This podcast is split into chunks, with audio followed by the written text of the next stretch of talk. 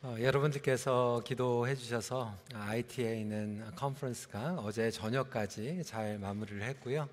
오늘은 우리 어르신들이 그 IT에 있는 교회에서 섬기시고 내일 밤 늦게 오시게 됩니다. 어, 저는 어, 금요일 날 어, 목자 목녀 훈련이 처음으로 있었기 때문에 그리고 또 오늘 주일이 있어서 먼저 돌아오게 되었습니다. 저희가 선지자들의 외침 여호와께 돌아가자 아, 지난주에 호세아서를 함께 나누었고요. 오늘은 두 번째로 요엘서 말씀을 통해서 이제라도 돌아오라 라고 하는 제목으로 함께 말씀을 나누겠습니다. 아, 하나님께 절대로 늦은 시간이 없습니다. 우리 입장에서는 이미 늦었고 모든 기회를 놓친 것 같은 상황에 처할 때가 있습니다. 인간적으로 보면 모든 것들이 다 끝난 것 같은데 하나님께서는 절대로 우리에게 그렇게 말씀하시지 않으십니다. 인생의 끝자락에 있을지라도 절벽에 서 있을지라도 돌아오라고 말씀하고 계십니다. 오늘 12절 말씀 보니까 너희는 이제라도 영어로 보면 yet even now 금식하고 울며 애통하고 마음을 다하여 내게로 돌아오라 하셨나니라고 말씀하고 있습니다. 여러분 요엘서는요 어, 선지자들 가운데서도 쉽지 않은 사명을 감당해야만 했습니다. 왜냐하면 그의 메시지는 처음부터 끝까지 한결 같았어요. 회개하라, 회개하라, 회개하라입니다. 여러분 생각을 해보세요. 제가 4년 동안 지금 매주 주일날 설교를 하고 있는데 오늘도 회개에 대해서 설교하고 다음 주에도 회개에 대해서 설교하고 이렇게 4년 동안 매주 회개에 대해서 설교를 한다면 여러분들이 굉장히 좋아하지 않으실 것 같아요. 그런데 요엘은 한결같이 하나님께서 주신 메시지가 오로지 회개하라, 회개하라, 회개하라 였습니다. 하나님께서 주신 말씀이니까 그에게는 선택의 여지가 없었던 거죠. 그래서 가장 많이 나오는 단어 중에 또 하나가 여호와의 날입니다. The day of the Lord. 여호와의 날이라고 하는 것은 심판의 날이죠. 심판의 날인데 두 가지 의미를 가지고 있습니다. 하나는 최종적인 심판이죠. ultimate punishment. 그런데 또 다른 것은 우리의 삶 가운데에서 일어나는 여호와의 날입니다. 그런데 반드시 우리가 기억해야 될 것은 하나님의 의도는 심판을 위한 심판이 아니라고 하는 거예요. 그렇게 심판과 매를 들어서라도 하나님의 의도는 하나님의 자녀들이 다시 돌아오기를 원하는 그들의 마음을 돌이키기 원하는 하나님의 말씀이라고 하는 것이죠. 그렇다면 오늘 말씀을 통해서 하나님의 마음이 어떠한지 또한 하나님의 백성들은 이 심판이라고 하는 것, 그리고 회개라고 하는 것을 어떻게 듣고 반응해야 되는지 하나님의 뜻에 대해서 나누기를 원합니다. 첫 번째로 분명한 것은 우리가 하나님을 떠나면 기쁨과 즐거움이 끊어집니다. 굉장히 무서운 말씀 아닙니까? 요엘이 활동을 하고 있었던 시대는 남유다의 요아스 왕 시대에 일입니다. 그때 무서운 하나님의 심판이 임하게 됩니다. 남유다 요아스 왕 시대 한 BC 830 영경인데요. 요엘의 뜻은 뭐냐면 The Lord is God. 그래서 여호와는 하나님이시다라고 하는 뜻을 가지고 있습니다. 요아스 왕의 이야기를 보면요. 참 흥미로운 것은 요아스 왕이 어린 나이에 등극을 하게 됩니다. 어, 몇살 때 왕이 되었냐면 일곱 살 때 왕이 되었어요. 아, 그때 이제 전쟁이 나고 반란이 나면서 형제들이 다 죽어버린 거죠. 요아스만 남았는데 그때 다시 한번 하나님께서 기회를 주시면서 이 요아스가 일곱 살 때 왕이 되게 됩니다. 아, 그러면서 요아스 왕의 고모부로 있었던 여호야다가 대제사장으로 있을 때 여호야다가 정말 영적으로 바르게 서 있는 사람이었기 때문에 멘토링을 좋게 얘기하면 멘토링을 한 거고 좀 나쁘게 얘기하면 섭정을 한 거예요. 아, 그래서 나중에 여호야다가 죽게 되면은 왕들이 묻히게 되는 그 왕족 그 무덤에 같이 묻히게 됩니다. 그러니까 그 당시에 여호야다가 얼마나 큰 영향력을 가지고 있었는지 우리는 알게 됩니다. 그러니까 요아스 왕이 일곱 날 일곱 살에 왕이 되었는데 하나님께서 놀라운 부흥을 허락해 주세요. 가장 먼저 한 것이 하나님의 말씀을 선포한 거예요. 그리고 성전의 개혁이 일어나게 됩니다. 그러면서 하나님께서 주시는 놀라운 부흥과 은혜 가운데서 민족이 살아나게 되는데 문제는 무엇이냐면 여호야다 대제사장이 먼저 세상을 떠나게 됩니다. 이 여호야다 제사장이 세상을 떠나고 나서부터 이 요시아 왕이 이제 하나님의 말씀을 떠나게 됩니다. 하나님의 말씀을 두려워하기보다는 사람들의 이야기를 두려워하기 시작합니다. 정치적으로 기득권에 있는 사람들과 타협을 하게 되고 죄를 짓게 되고 그렇게 모았던 그 성전의 재물들을 다 바알 신을 위해서 섬기기 시작합니다. 하나님께서 메시지를 주는 거죠. 경고의 메시지를 던집니다. 회개하라, 여호와께 돌아와라. 그런데 요아스 왕은 회개하지 않고 심지어는 여호야다의 아들이었던 스가랴 자기 커슨이죠. 자기 사촌인데 하나님의 말씀을 경고하면서 선포했더니 성전 앞에서 돌로 쳐 죽여버려요. 얼마나 강박한 마음입니까? 이렇게 영적인 어두움이 나라에 찾아오게 되죠. 여러분, 이게 남의 일이 아니에요. 우리 어르신들, 우리 부모님들도 마찬가지 아닙니까? 우리 어르신들이 우리 자녀들에게 계속해서 그렇게 말씀을 전하시니까 우리 자녀들이 그래도 살아계실 때는 교회에 찾아옵니다. 예배를 드리기도 해요. 근데 영적인 지도자, 영적인 영향력과 멘토가 없어지게 될 때 정말로 우리 자녀들이 끝까지 하나님의 품에 하나님의 말씀에 남아 있을까? 아무도 장담하지 못하는 거예요. 여호야다가 세상을 떠나고 나서 요아스가 그렇게 어려운 시기에 어려운 시대에 하나님의 말씀을 떠나게 되면서 하나님의 경고를 듣지 않다 보니까 결국은 어려운 일이 나라에 생기게 됩니다. 기근이었어요. 가뭄이었어요. 1장 2절에 이렇게 요엘서는 외치고 있습니다. 늙은 자들아 너희는 이것을 들을지어다. 땅의 모든 주민들아 너희는 귀를 기울일지어다. 너희의 날이나 너희 조상의 날에 이런 일이 있었느냐? 여기서 늙은이라고 하는 것은 지도자들을 얘기하고 있어요. elders. 지도자들아 기억할지니라 너의 생전에 이렇게 어려운 일이 있지는 않았다라고 하는 거예요. 그런데 그 시대에 가장 상상도 하지 못했던 어려움과 기근이 찾아오게 됩니다. 여러분 인생에 위기가 찾아오게 되면 다 다른 반응을 보이지 않습니까? 세 가지 반응이 있어요. 첫 번째는 어떤 분들은 긍정적으로 바라보죠. 괜찮아질 거야.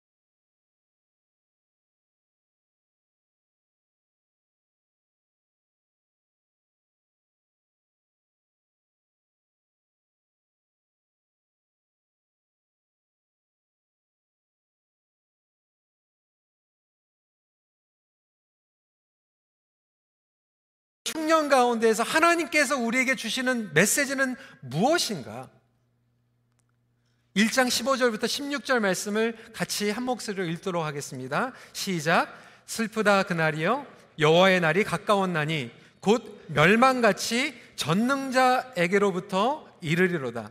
먹을 것이 우리 눈앞에 끊어지지 아니하였느냐? 기쁨과 즐거움이 우리 하나님의 성전에서 끊어지지 아니하였느냐? 그러니까 영적으로 해석하라는 거예요. 우리의 삶 가운데서 하나님의 말씀을 떠났을 때 우리의 삶 가운데서 이렇게 엄청난 재앙이 일어날 수 있다라고 하는 것이죠. 그러면서 기쁨과 즐거움이 끊겨져 있다라고 이야기를 하고 있어요.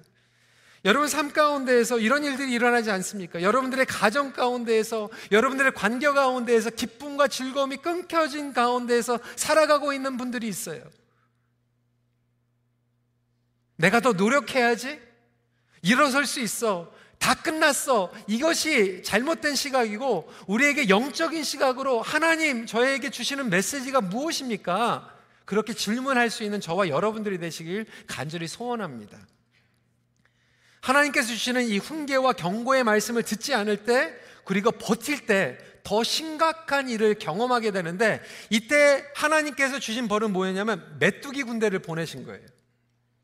이 메뚜기가 하는 게 무엇입니까? 다 먹어버리는 거예요. 첫 번째로 메뚜기의 공격을 통해서 먹어버립니다.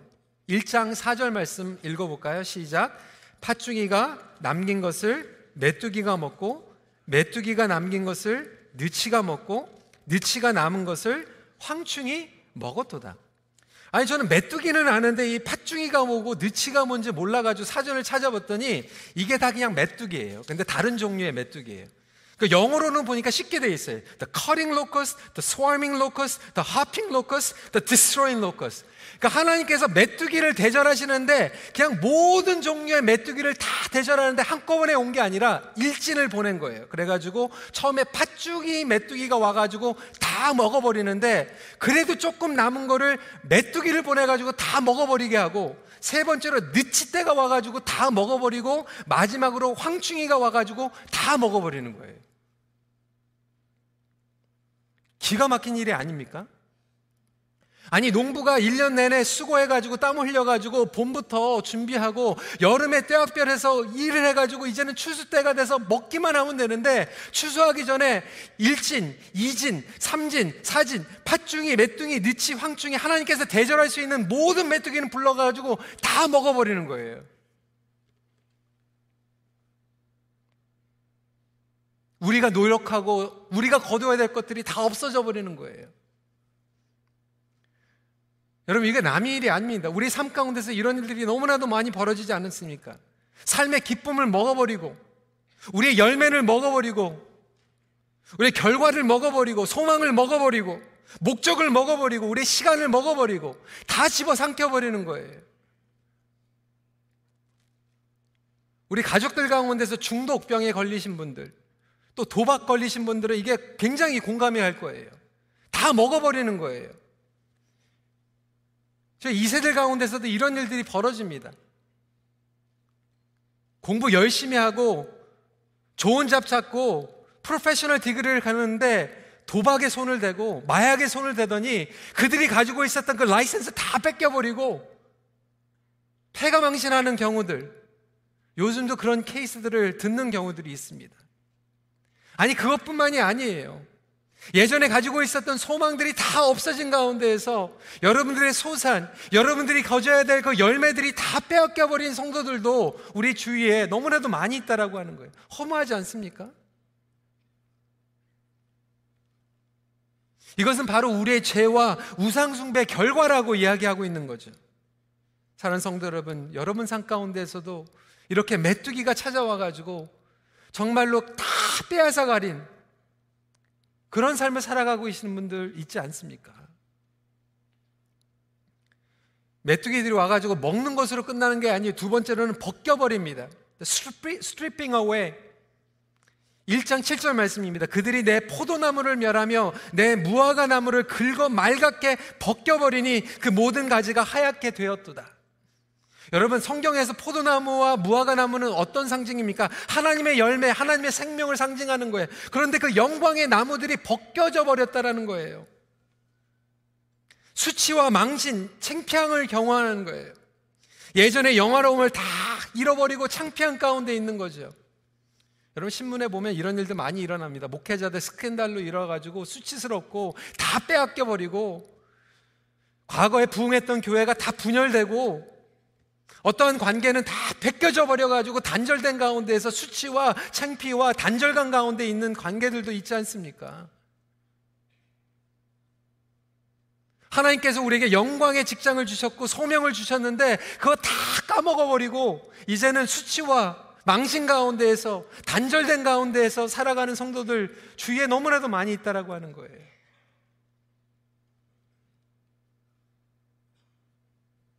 그런데 피할 수도 없어요. 도망갈 수도 없어요.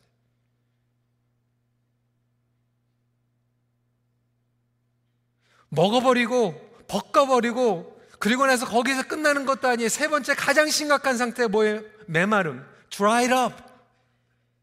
1장 12절 말씀 포도나무가 시들었고 무화과 나무가 말랐으며 석류나무와 대추나무와 사과나무와 밭의 모든 나무가 다 시들었으니 이러므로 사람의 즐거움이 말랐도다. 여러분 나무 하나가 말라버린 게 아니라 나무란 나무는 다 말라 비틀어버린 거예요. 한두 개의 영역이 아니라 다 말라버린 인생이 되어버리는 거예요.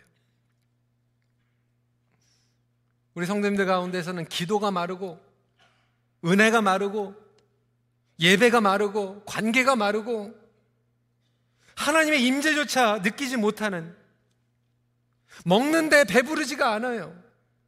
사람들을 만났는데 웃는데 행복하지가 않아요. 버는데 만족감이 없어요. 많은 분들이 신앙생활 하면서 역할은 감당하는데 메마른 가운데에서 역할을 감당하고 있어요. 주일날 빠질 수는 없는데 섬겨야 되니까 직분으로 섬기는데 메말라 있어요. 그냥 펑셔닝 하는 거예요. 직장에 갔는데도 그냥 펑셔닝 하는 거, 쇼업 하는 거예요. 여러분 가정도 마찬가지 아닙니까? 메말라 있어요. 집에 들어가긴 들어가는데 가정에 행복이 없어요. 가정의 부부 다이내믹이 메말라 비틀어져 있는 거예요. 황폐해 있는 거예요. 웃음이 사라져 버린 거예요. 예배가 사라졌어요.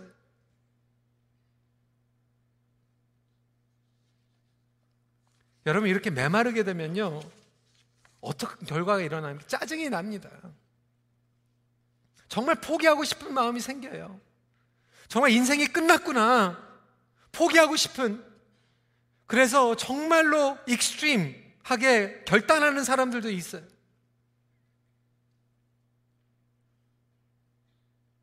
내 인생의 보상은 무엇인가라고 하는 마음이 들어요. 어떤 분들은 정말로 먹어버리는, 그 벗겨져 버리는 그런 경험, 어떤 분들은 정말로 메말라 있고, 어떤 경우는 이 세 가지를 다 경험하는 분들이 있어요. 한마디로 가뭄과 흉년을 만난 인생입니다. 이렇게 메말라 있으면 예배를 드리는데도 짜증이 나요. 그리고 이번 주에요, IT 선교대회를 갔는데, 저녁에 이제 말씀을 전해야 된다고 그래가지고 예배 시간을 보니까 4 시간이에요. 아, 그래가지고 이제 설교를 한 2 시간 반은 해야 되는구나. 이렇게 생각을 하고 갔는데 딱 첫날 가니까 아, 안심이 된 게 뭐냐면 찬양을 3 시간을 해요. 아, 근데 우리 시니어 어르신들 가가지고 앞에서요, 같이 춤추면서 찬양을 하시는데, 제가 도전을 받아서, 아, 그거 찍어가지고 왔어요. 우리 장로님들, 권사님들 다 춤추면서. 아니, 주일날은 한두 곡만 우리가 같이 일어나가지고 찬양해도 힘들잖아요. 힘들어 하시잖아요. 근데 왜 거기 가가지고 3시간 동안 서가지고 막 춤을 추면서 찬양하는데 왜 기쁘죠? 여러분, 왜 우리의 마음 상 가운데에서 짜증이 나고 왜 이렇게 힘듭니까? 다른 탓이 아니에요. 내가 메말라 있기 때문에 그런 거예요. 황폐해져 있기 때문에 그런 거예요. 여기에서 조심해야 되는 것은 모든 고난이 다 하나님의 심판은 아닙니다. 우리가 의로운 길을 가다가도 고난을 만나요.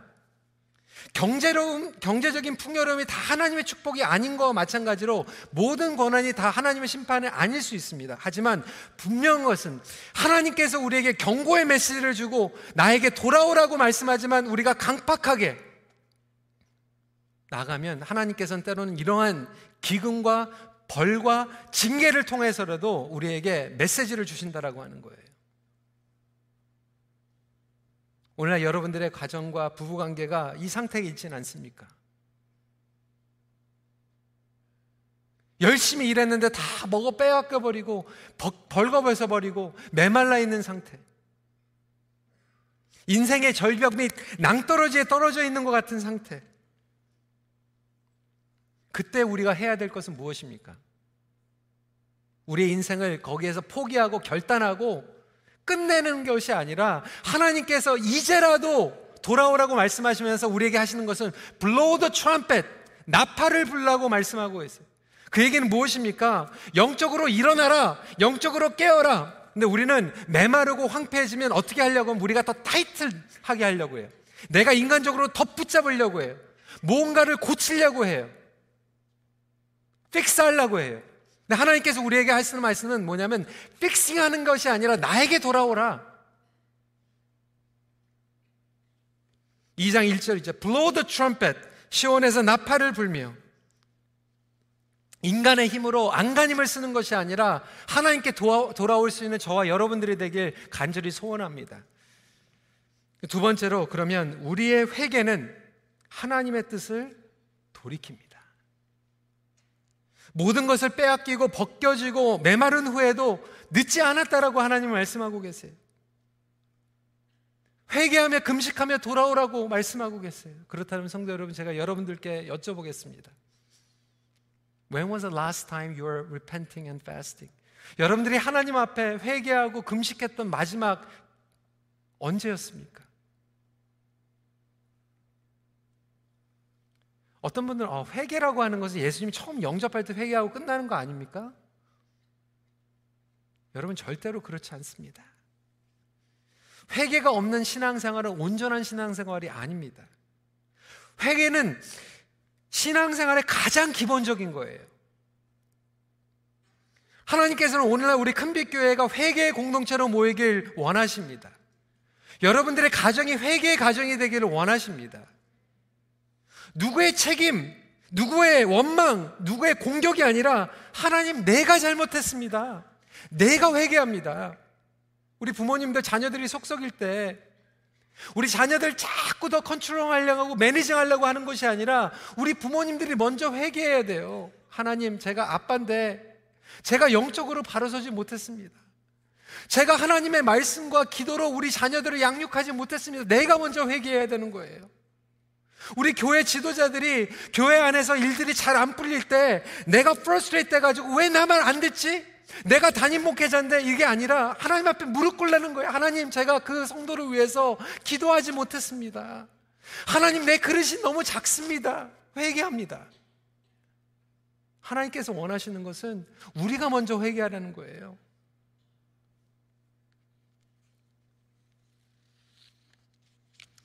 찰스 번녀 목사님은 이렇게 이야기하고 있습니다. 영어로 너무나도 파워풀하기 때문에 이게 너무 아쉬워가지고 제가 영어로 썼는데요. 아, 다 읽지는 않겠지만 이렇게 시작합니다. Repentance grows as faith grows.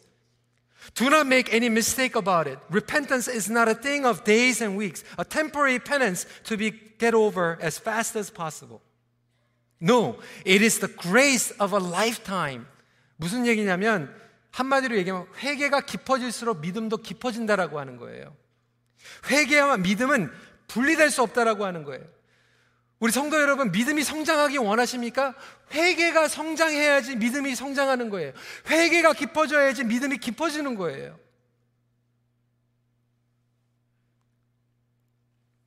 저에게 이야기를 했더니 우리 성도님들 한 분 중에서 저에게 한자를 가르쳐 주셨어요. 아, 목사님, 이게 너무나도 이 한자로 잘 풀이가 됩니다.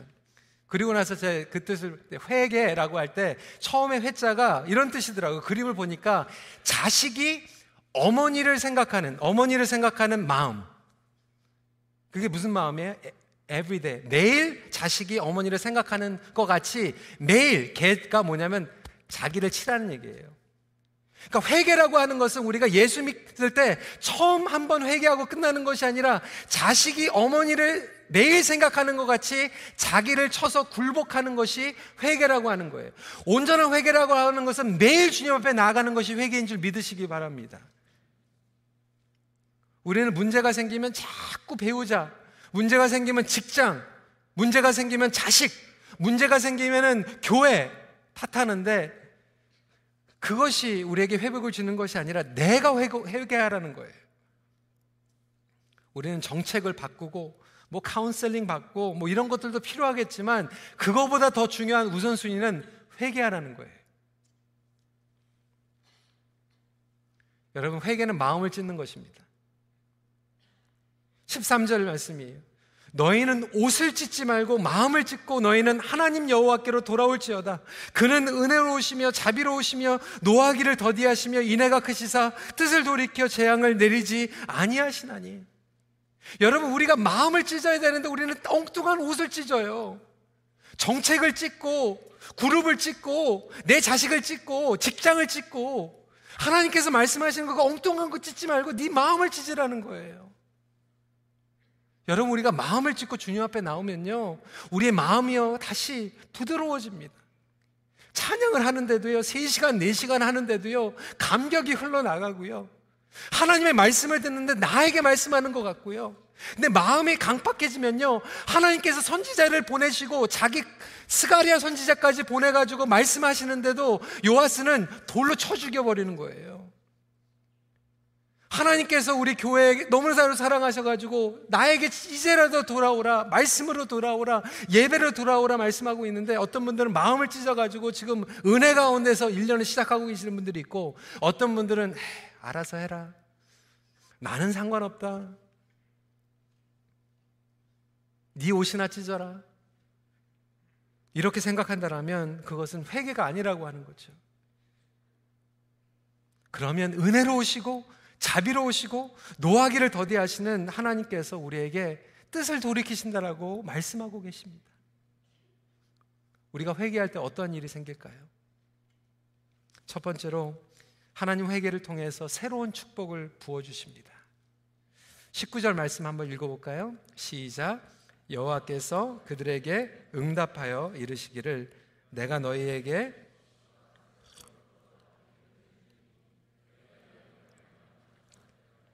내가 다시는 너희가 나라들 가운데에서 욕을 당하지 않게 할 것이요. 우리가 하나님 앞에 나아가면요, 메뚜기 떼가 와가지고 다 먹어버리고 벗겨버린 것들을 하나님께서 다시 부어주시겠다라고 하는 거예요. 돌려주시겠다라고 하는 거예요. 그래서 찰스 벌전 목사님은 회개에 대해서 이렇게 계속 설명하고 있습니다. 당신의 빼앗긴 시간은 돌아오지 않는다. 하지만 하나님께서는 놀랍고 아름다운 방법으로 생각지 않았던 축복을 부어주신다. 우리의 회개를 통하여 과거에 익지 않았던 열매들을 주실 것이다. 여러분, 제가 하나님 앞에 회개했더니요, 하나님께서는 저에게 새로운 인생의 목표를 주셨어요. 새로운 관계를 주셨어요. 지경을 넓혀주셨어요. 허무한 인생, 낭비된 인생을 다시 채워주시기 시작했어요. 여러분, 이것은 제 약속이 아니에요. 하나님께서 여러분들에게 주신 약속인 줄 믿으시기 바랍니다. 여러분들이 빼앗겼던 그 모든 것들을 하나님께서 다시 주시겠다라고 하는 거예요. 오늘 성경 2장 25절에 이렇게 얘기하고 있어. 내가 전에 너에게 보낸 큰 군대 곧 메뚜기와 느치와 황충과 팥중이가 뭐든 횟수대로 너희에게 갚아주리니. 아멘. 여러분 잃어버린 세월이 있습니까? 잃어버린 열매가 있습니까? 잃어버린 관계가 있습니까? 꿈이 있습니까? 여호와께 회개하시기 바랍니다. 하나님께 그 갚아주시겠다라고 하는 거예요. 우리가 생각하지도 못했던 축복의 길을 열어주실 줄 믿습니다. 두 번째로 회개를 통해서 승리를 주십니다. 20절 말씀 읽어볼까요? 시작. 내가 북쪽 군대를 너희에게서 멀리 떠나게 하여 메마르고 적막한 땅으로 쫓아내리니 그 앞에 부대는 동해로 그 뒤에 부대는 서해로 들어갈 것이라 상한 냄새가 일어나고 악취가 오르니 이는 큰 일을 행하였음이니라 하시니라. 여러분 사단에게 패배하고 무릎 꿇는 죄 가운데에서 살아가는 노예. 여러분 노예들은요 발가벗김을 받게 되거든요. 심지어는 왕까지도, 왕족들까지도요, 그 왕의 옷을 벌거벗을 받게 됩니다. 그것이 패배자의 결과예요. 죄와 세상의 노예로 살아가게 되는 거죠. 그런데 회개만 하면 하나님께서 오셔가지고 우리에게 그 창피한 모든 것들을 다시 옷을 입혀주시고 우리에게 승리를 주신다라고 약속하고 계십니다. 여러분 왜 우리가 하나님의 자녀로서 회배 의식 가운데 살아가야 됩니까? 너무나도 많은 성도들이 주일날 와가지고 정말 은혜 가운데서 예배를 드리는데 월요일부터 토요일까지는 패배 의식으로 살아가요. 죄에 찌들리고 넘어지고 무너지고 여러분 물론 그래도 늦지 않았습니다. 여호와께 나오십시오. 근데 하나님의 마음 가운데는 그런 마음이 있는 거예요. 언제까지? 우리가 좀 세상에 나가서 가정에서 좀 승리도 하고 간증도 경험하고 다시 세움과 일으킴을 받고 하나님 앞에 와서 하나님 감사합니다. 놀라운 찬양과 영광을 올려드리는 것도 우리의 모습이 되어야 되지 않습니까? 하나님께서 우리에게 주시는 약속은 채워주시고 입혀주시고 승리를 허락해 주신다라고 하는 것이죠. 거기에서 끝나는 게 아니에요. 우리가 잃어버렸던 것들을 다 채워주시면 끝나는 것이 아니라 마지막으로 회개를 통해서 성령을 부어주십니다. 28절, 29절 말씀 읽어볼까요? 시작. 그 후에 내가 내 영을 만민에게 부어주리니 너희 자녀들이 장래일을 말할 것이며 너희 늙은이는 꿈을 꾸며 너희 젊은이는 이상을 볼 것이며 그때에 내가 또 내 영을 남종과 여종에게 부어줄 것이요. 나이 드신 분들, 어린 사람들, 남자들, 여자들, 그 상관이 없이 우리가 회개만 하면 하나님께서 성령을 부어주신다라고 하는 거예요. 이 약속은 예수 그리스도를 통하여서 성취가 되게 됩니다. 여러분 우리가 잘 아는 것 같이 사도행전 2장 17절 18절을 말씀을 보면 이 예언이 성취됩니다. 누구를 통해서 예수 그리스도를 통하여서. 여러분 우리가 주님 앞에만 돌아오면 주님께서 우리에게 배부르게 해 주시고요. 주님께서 우리의 옷을 입혀 주시고요. 승리케 하여 주시고 주님께서 우리에게 성령을 부어 주시죠 믿으시기 바랍니다. 이것이 하나님의 약속이에요. 제가 2019년도에 정말로 소원하는 것은 하나님 우리 큰빛교회 성령을 부어 주시옵소서. 내 많은 우리 가정이 성령을 부어 받아서 정말로 웃음이 넘치고 기쁨이 넘치고 메말라 있고 비틀려 있던 그 관계들이 다시 한번 일어나는 다시 한번 새싹을 갖는 정말 가정에 들어갔더니 충만한 가정이 되는 거예요. 목장이 충만하게 되는 거예요. 우리의 직장 생활이 충만하게 되는 거예요. 매 많은 곳에 성령님이 부어주실 때 우리는 다시 살게 됩니다. 여러분, 문제는요, 우리가 모자라서가 아니에요. 성령을 받지 못해서 메말라 있는 거예요. 하나님께서 성령을 부어주시는 것은 회개를 통해서. 하나님, 제가 기도하지 못했습니다. 죄송합니다. 우리 가정에 성령을 부어주시옵소서. 내가 내 인간적으로 더 타이트하게 매니지 하려고 했습니다. 내가 마음을 찢어야 되는데 엉뚱한 옷만 찢었습니다. 엉뚱한 배우자만 찢었습니다. 자식들만 찢었습니다. 나의 마음을 찢어주세요. 그럴 때 우리의 삶의 영역들이 회복되어 체험을 받게 될 줄 믿습니다. 사랑하는 성도 여러분, 이러한 역사가 2019년도에 여러분 삶 가운데 임하길 간절히 소원합니다. 말씀을 정리합니다. 잃어버린 것을 갚아주시고 그 이상으로 부어주시는 하나님께 돌아오십시오. 같이 기도하겠습니다. 오늘 말씀을 생각하면서 먼저 우리가 주님 앞에 간절한 마음으로 나아가기 원하는 것은 여러분 삶에 열심히 일했지만 생각하지도 않았던 것들이 와가지고 다 먹어버렸습니까? 벌거벗음을 당했습니까? 메말라 있습니까?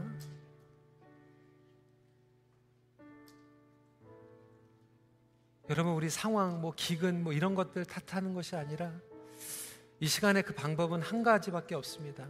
유일한 길입니다. 회개입니다. 주님 나의 마음을 찢으며 주님 앞에 나아가길 원합니다. 다른 것들 탓하고 다른 것들 원망하면서 엉뚱한 것 찢었습니다. 하나님, 이제는 나의 마음을 찢으며 주님 앞에 나아가길 원합니다. 주님, 나를 불쌍히 여겨 주시옵소서. 이제라도 늦지 않았다고 하였사오니 주님 앞에 나아가길 기도합니다. 우리 이 시간에 함께 한 목소리로 기도하는 시간 갖도록 하겠습니다.